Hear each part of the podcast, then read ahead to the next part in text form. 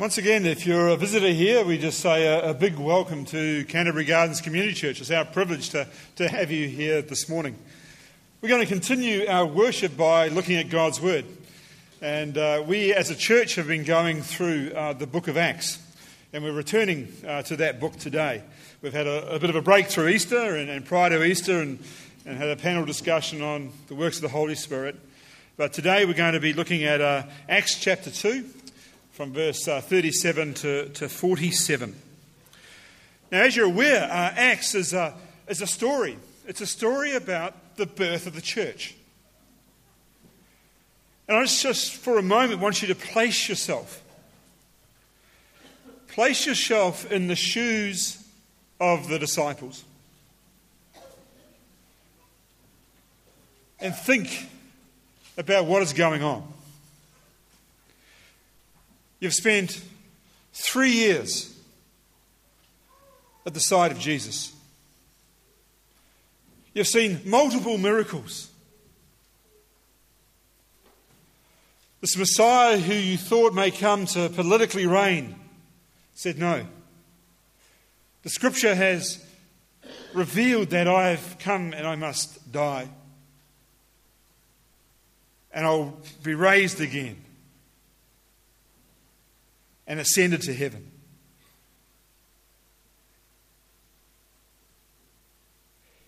You know, Jesus promised them while on earth that they would be empowered by the Holy Spirit to proclaim Him as Messiah and Lord.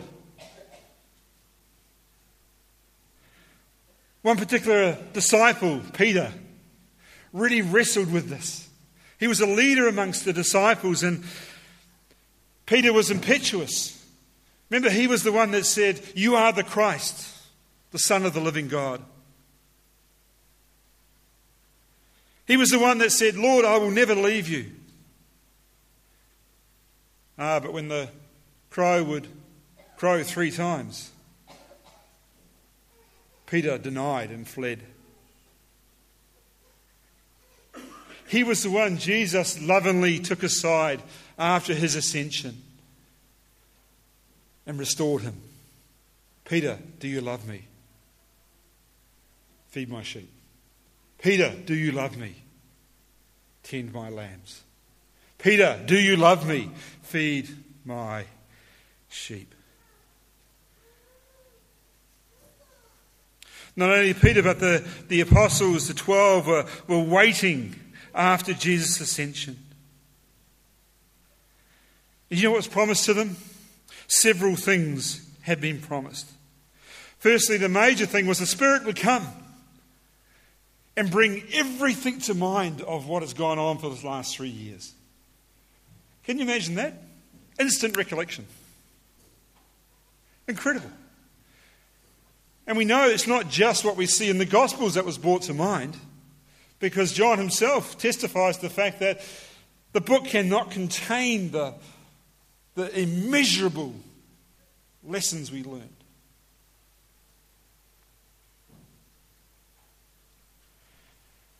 So, the book of Acts opens, and the disciples are waiting. The Spirit comes, the first promise. And disciples start communicating the love of Christ in multiple languages. We can read that in Acts chapter 1. And then Peter boldly experiences an incredible power that the Spirit enables him amongst his countrymen to proclaim who Jesus is. We read that in chapter 2 where he says, Let all the house of Israel therefore know for certain that God has made him both Lord and Christ, this Jesus whom you crucified. The one who once denied is now proclaiming with great boldness and great power.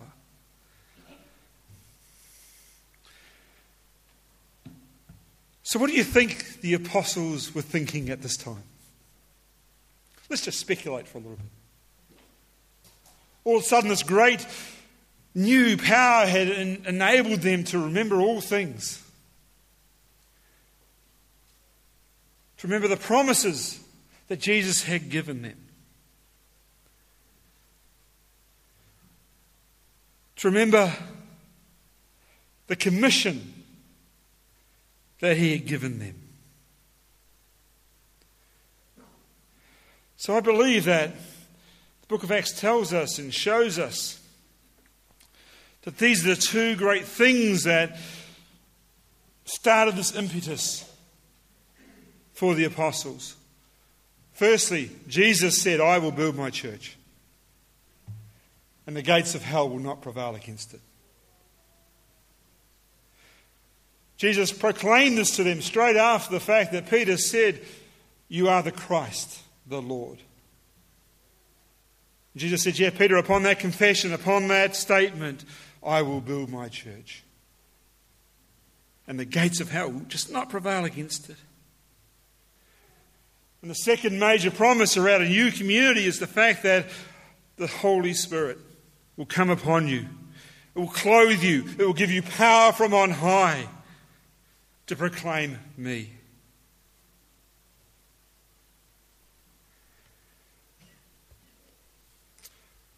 And then the great commands from Jesus to his disciples prior to the empowering of the Holy Spirit with this thing go, make disciples, baptize and teach.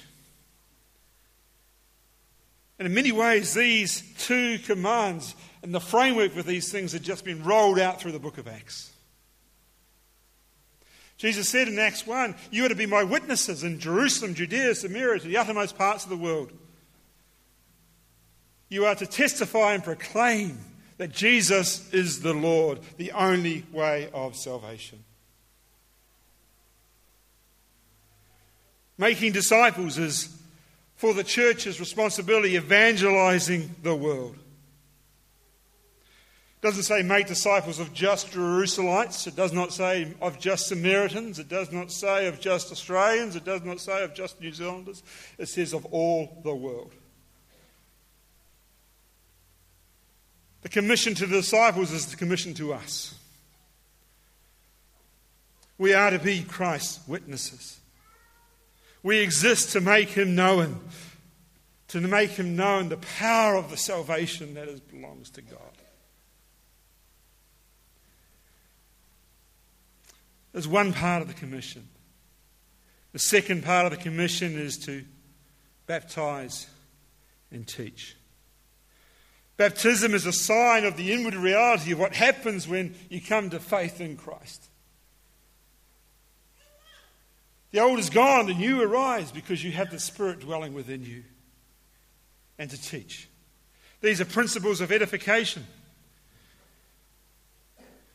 So, the questions we have from the Great Commission are why does the church exist in the world? To evangelize. Why does the church exist as a gathered community as we meet today? Why do we exist? Why do we gather? For edification.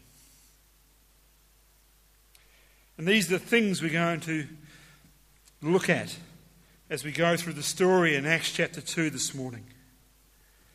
Especially around the gathered church, because we come across for the first time in biblical history a new community which is known as the church. This is the first foundation stone of God's bodybuilding program, which He had promised to Peter. I will build my church, and the gates of hell won't prevail against it.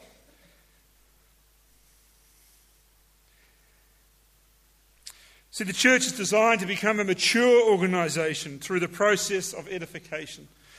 That's why these instructions were given by Jesus so that we become a dynamic witness to the world,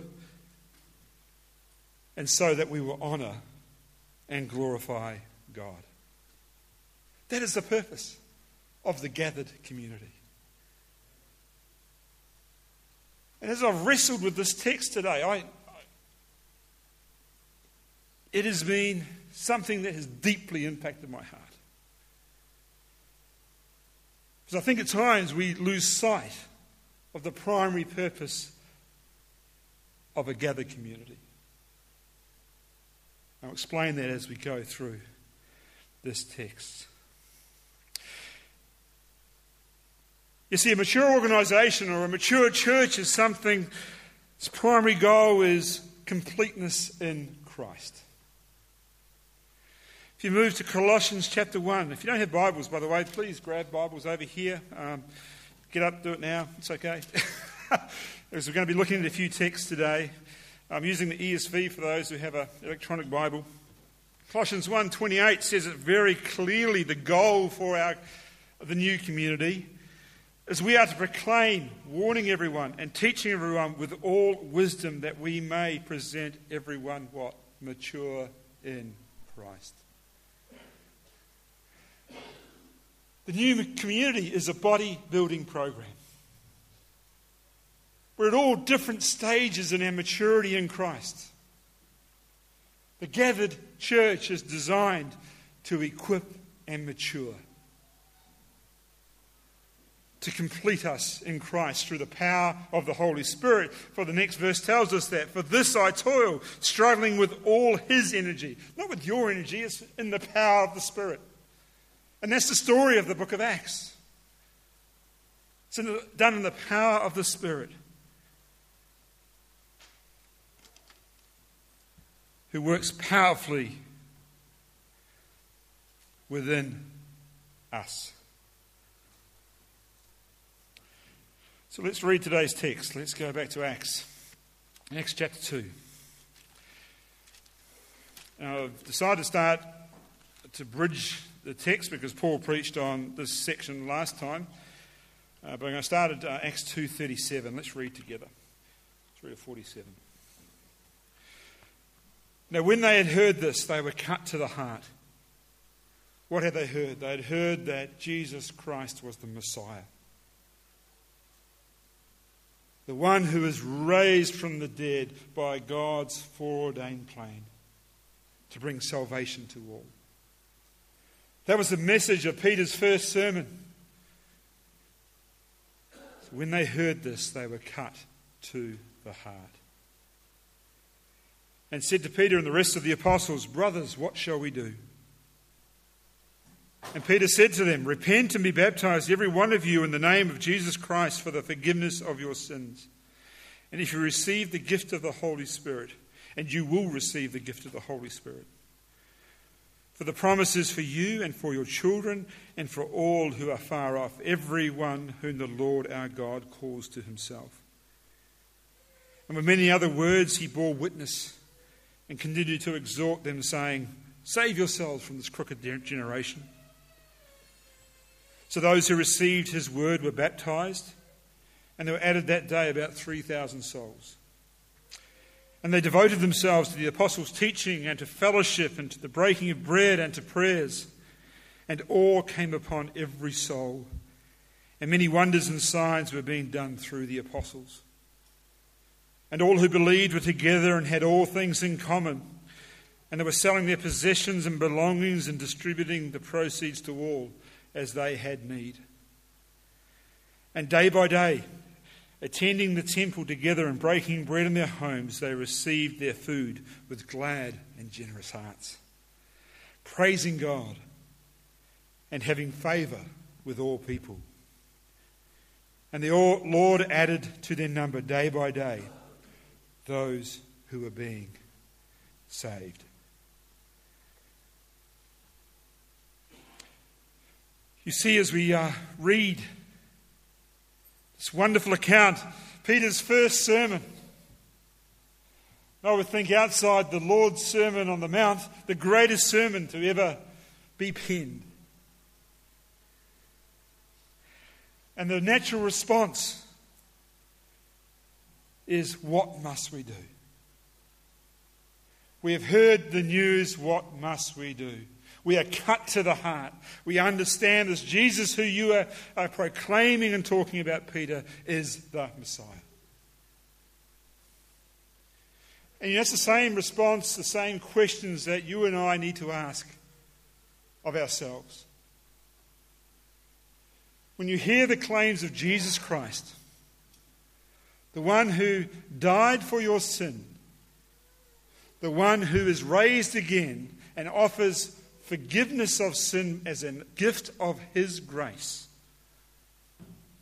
what will you do? You see, Christianity isn't a bunch of works based things.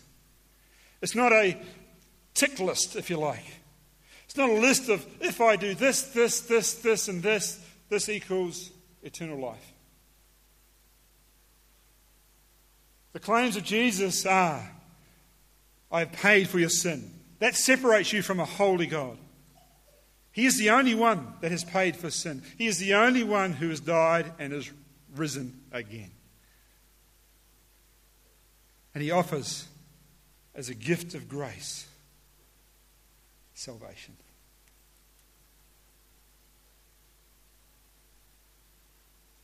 Ask God to grant you the faith to believe. Call out to his name and say, What must I do? And the answer here is repent and be baptized.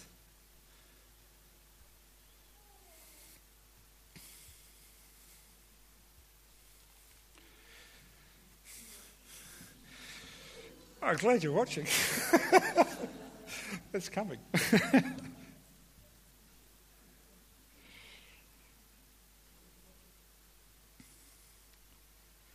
you see, we don't often talk about repentance, do we?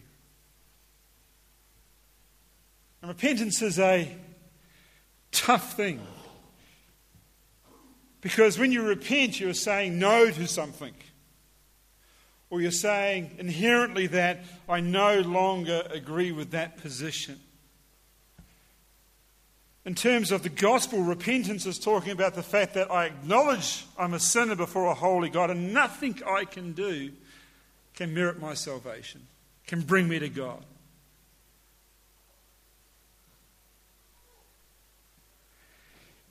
This verb, repent, is used on five occasions. As a noun, it's used on many occasions through the New Testament. It's used on five occasions in Acts.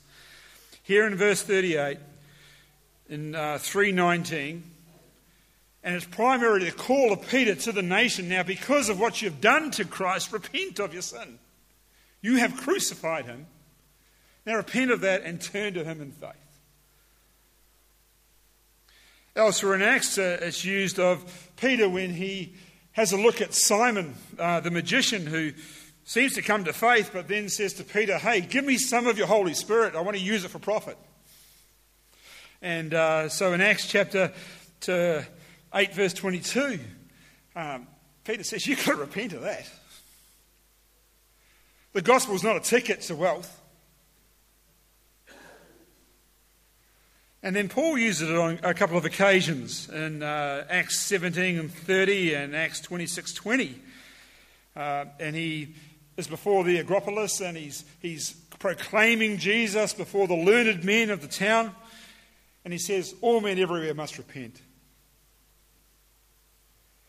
And then he also uses of his own personal testimony and conversion in Acts 26. And he says, Because of this wonderful act of testimony that he has saved me, he turns and says, Repent there also.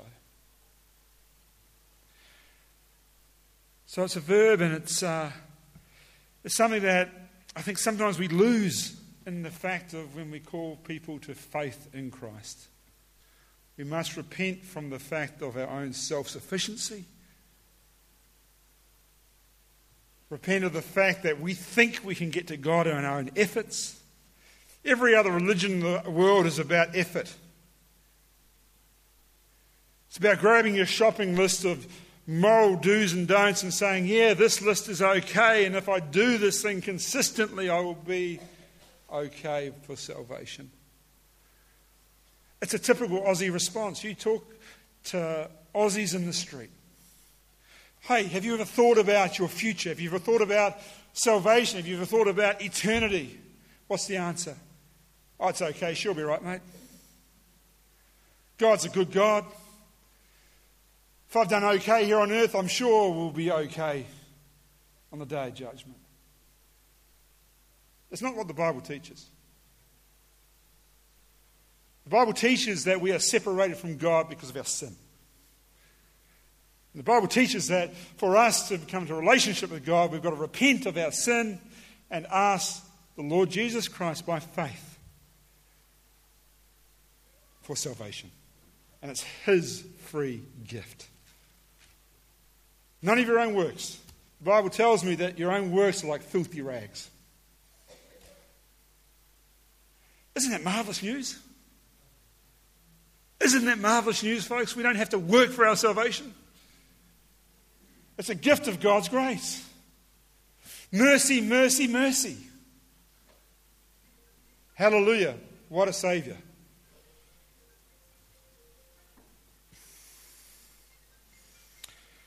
So we have the situation where he calls them to repent, and they do. And they repent. And we have the first mega church in the history of the church life. Now, this is a mega church, folks. From 120 to 3,120 in a day. All right? This is what happened. We, we read in Acts 1 there was 120 disciples that included the apostles together, meeting and praying, devoting themselves to prayer, waiting for the Spirit. When the Spirit arrives and Peter preaches, we have now a church of 3,120. They reckon at the time in Jerusalem is about 180,000 people. Still quite a significant number to come to faith in Christ in a day. And they were baptized, they received the word, they were baptized, and 3,000 souls were added. So, what do you do with 3,120 people? We have enough problem with 300.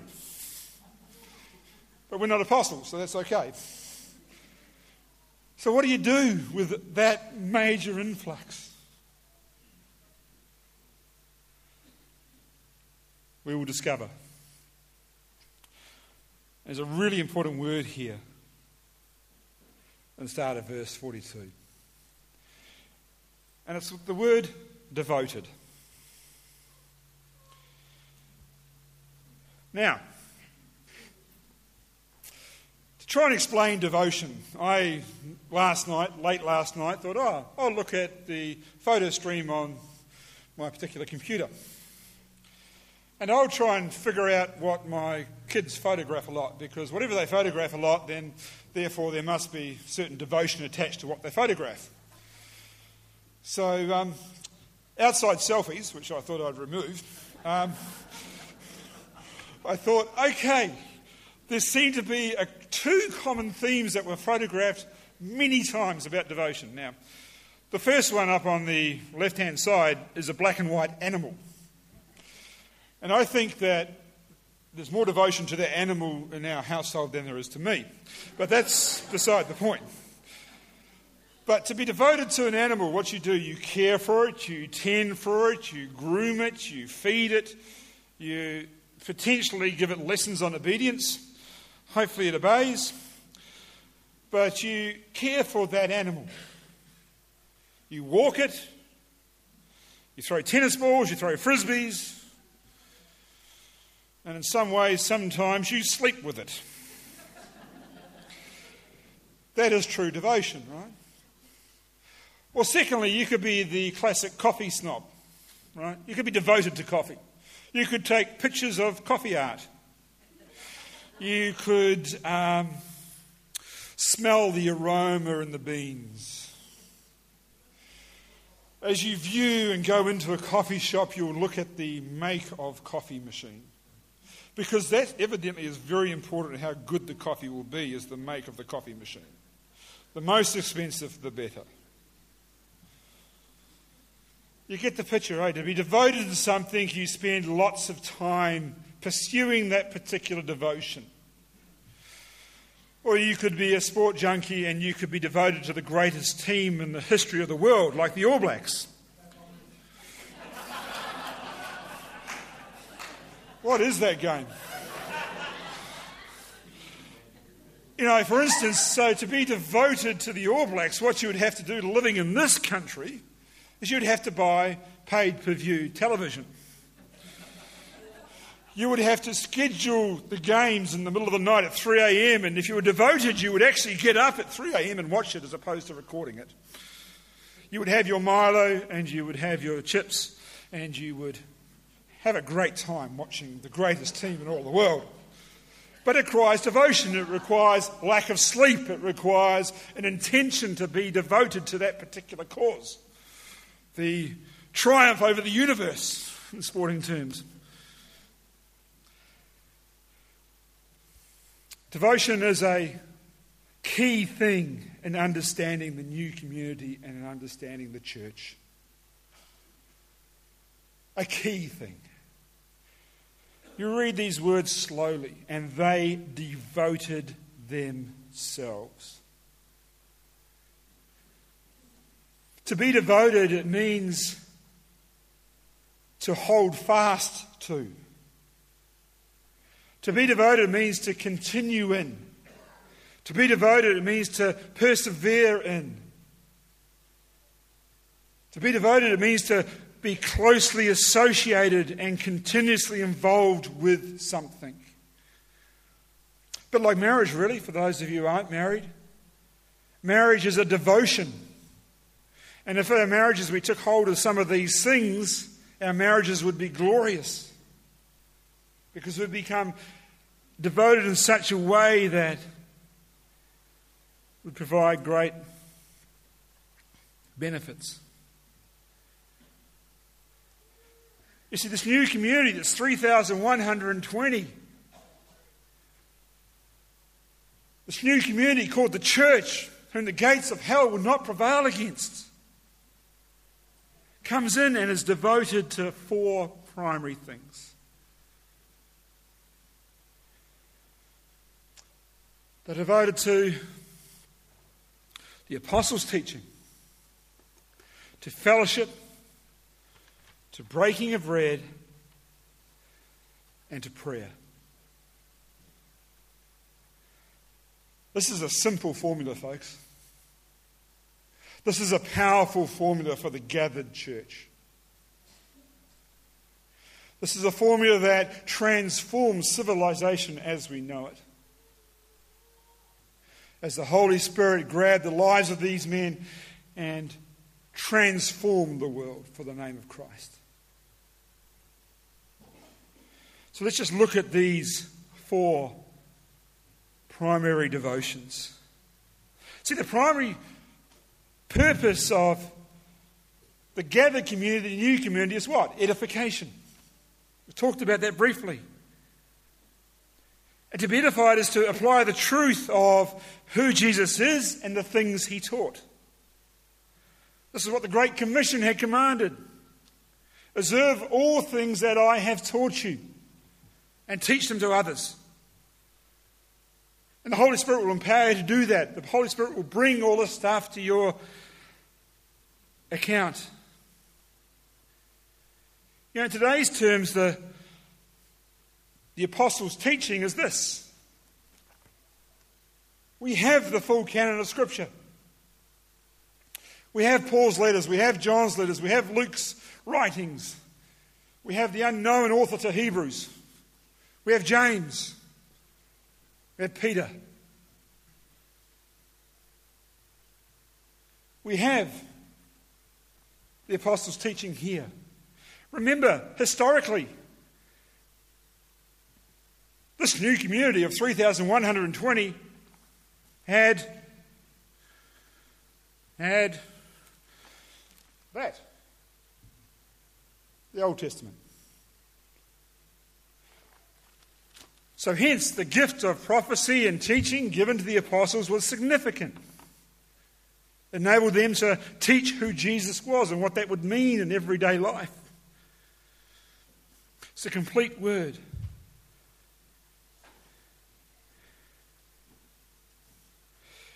And Paul states the purpose in Ephesians chapter 4. Let's just think, think about this. This is the reason for the gathered church. This is one of the reasons for edification to equip the saints for the work of ministry, for building up the body of Christ, until we obtain to the unity of faith and the knowledge of the Son of God, to mature manhood, to the measure of the stature of the fullness of Christ. That's why we gather, folks, to become more like Christ with the power of the Spirit. And teaching is at the core of that. It's not just teaching from here. It's not what you're hearing now in this 45 minutes. It's teaching in your small groups. It's teaching in your families. How central is the Word of God in your lives? How central is it? In the early church, it was primary. Let's be devoted to the Word of God. Why? Because teaching enables us to grow in maturity. Teaching gives you deep roots in your life that enables you to undergo immense trials. Wasn't it a wonderful testimony from Zach and Terry? We trusted God. He gave us a space to have a child. Through those trials, God is solid. So the Word of God is going to allow you to put an anchor into your soul that gives grounds you deeply in the truths of God. And you won't waver like grass. These are the metaphors that the New Testament uses. Folks, are you devoted to the Word of God? It's only a question you can answer. It's only a question you can answer. As a gathered community, we want to facilitate that. We want to exist to make Christ known. We only make Christ known through His Word. Mark Dever, theologian and pastor, says this Church leaders which have been committed to seeing the church reformed according to God's Word down through the ages have had a common method. This is the method. Get this. I love this method. Read the Word, preach the Word, Pray the word. See the word. I could tell you something really funny here in my notes. I've got sin the word. I don't know what that means. see the word. No, see the word. You see the word through the ordinances. You see the word in baptism. You see the reality of the word when someone is baptized and testify the faith they have in Christ. You see the word when you take the bread and wine as a remembrance of the sacrifice of Christ. You read the word, you preach the word, you pray the word. That's devotion to the word, folks. And it's a core, cornerstone to our gathered community. Second one is fellowship. This is sharing things in common. The historical context here is important, right? You've got 3,120 overnight Christians. Many of those had come from foreign places to celebrate the Pentecost feast. Right? It's one of the three feasts that you had to come to Jerusalem for if you were a Jew. Pentecost, the, the feast 50 days after Passover. So they come to, for Passover and they remain in that city for 50 days until they celebrated Pentecost. They would bring enough stuff for themselves to last 50 days. So, it's historically important, this particular process. All of a sudden, some of these come to faith in Christ. So the gathered church says, we need to meet and we need to meet these needs.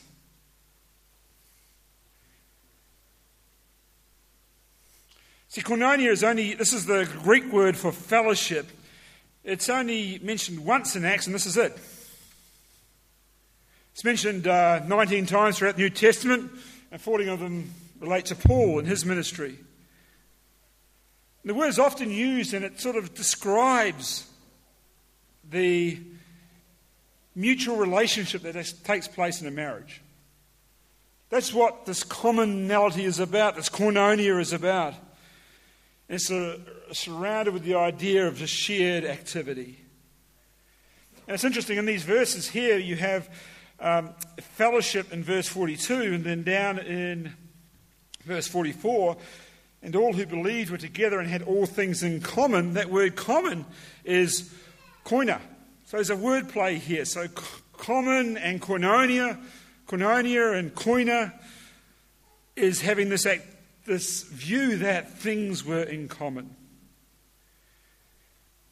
Why is fellowship here? I think primarily because of this. If we are a church that teaches without fellowship, we'd just be a school. Okay? We'd just be a school. If all we did was teach, teach, teach, teach, teach, and all you did was listen, listen, listen, listen, listen, went home, didn't communicate with anybody, you would just be a school. You'd just be a place that dispenses information. See, teaching should lead us to action. That's the power of God's word. It leads us to action. It should lead us to fellowship with one another, a deep fellowship that is only seen in Christian community. Because we have the one Lord, one Saviour, one Master. It's a fellowship with one another with a love that only the Holy Spirit can bind us together with. And that's representative as we look out here Australians, New Zealanders, Indians, all different walks, social backgrounds, all different perspectives in life, but the Lord draws us together into His body. And we have a deep fellowship in the Spirit. Sometimes it may not feel like that, but that's what it should be.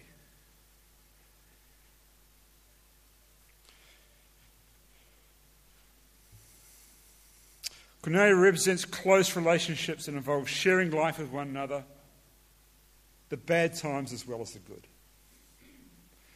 Want to test how good your fellowship is? It's when we share one another's burdens which is a command of Christ.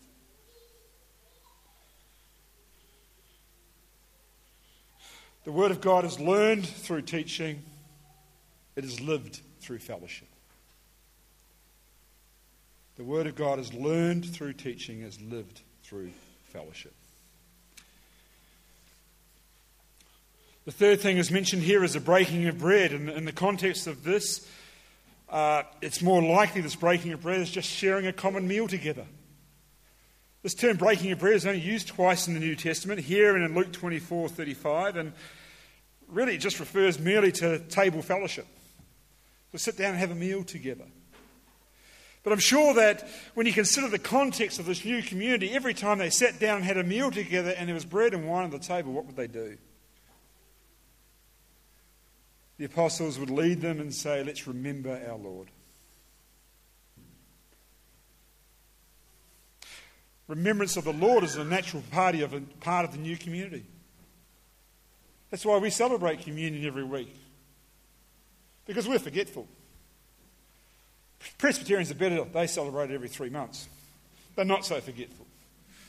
The Baptists are halfway forgetful, they celebrate every month. I'm not sure who else does what, but it doesn't matter. We're together as a gathered community. Let's remember the Lord. That's why we're here. And then they prayed. They devoted themselves to prayer. And boy, this has smacked me around the head this week. Big time. This is a mark of a healthy church, folks, is prayer. Why? Because a community that prays and seeks God's direction is dependent upon God. As we get involved in church life and our community life, as we get involved in all sorts of ministry, I want to ask you what is the priority of prayer? And if prayer is not a priority, shut the ministry down. Because you're doing it in your own strength. You're not dependent upon God, and you're not dependent on Him building His church. Folks, we need to get a vision of who we worship and who we serve and who is building the church, and we need to be on our knees. Seek God's direction. Because if we are part of this family, part of God's family of people who do not, we do not work on feelings or intuition, but we work by actively submitting ourselves to the Lord's direction. I want to write that again. We should be actively submitting ourselves to the Lord's direction. So the new community devoted themselves to these four actions. You can't take a church away from these four essentials. These are essentials. This is what the gathered community is about. You can have more than these four, absolutely. But you can't have any less. And the real critical thing is if you have more, and let's face it, most churches do have more, those things that are being added must never contradict or obscure the importance of these four things. You get that?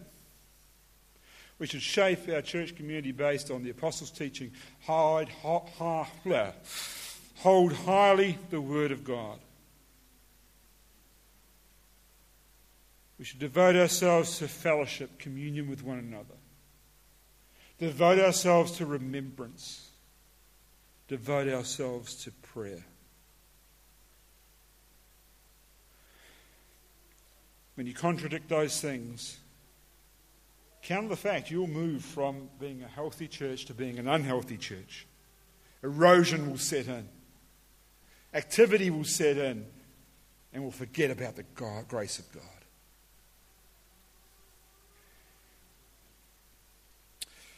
Several other observations. We're running short of time, so I'll briefly do these. Notice the result of this devotion all came upon every soul. Not just some souls, all came upon every soul. So this gathered community was impacting the greater community. They saw this gathered community involved in these things, and it impacted the greater community.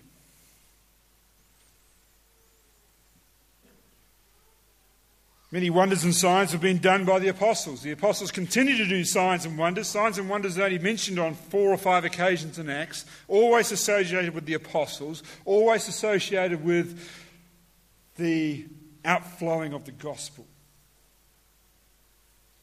We'll talk about that next week as we go through chapter 3.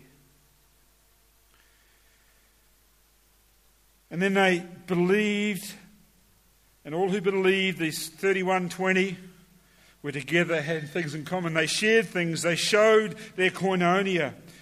And they were selling their possessions and belongings and distributing the proceeds to all as they had need. So, therefore, let's really misabuse this text. Everyone today, go out, sell everything, bring it back to the elders' feet, and we will distribute it. That is not what this is saying.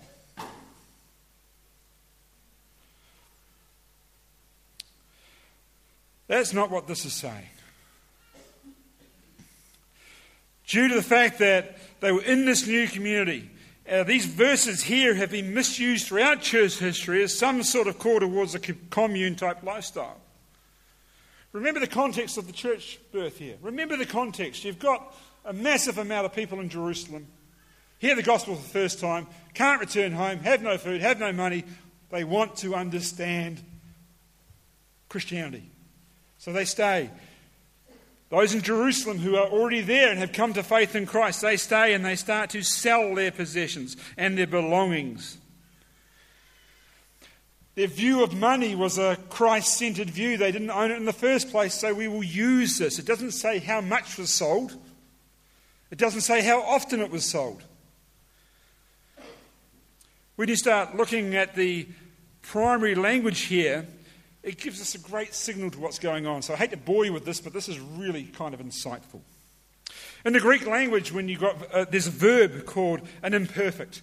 An imperfect verb basically says, um, find it here. Basically says it describes an action that is a repeated action.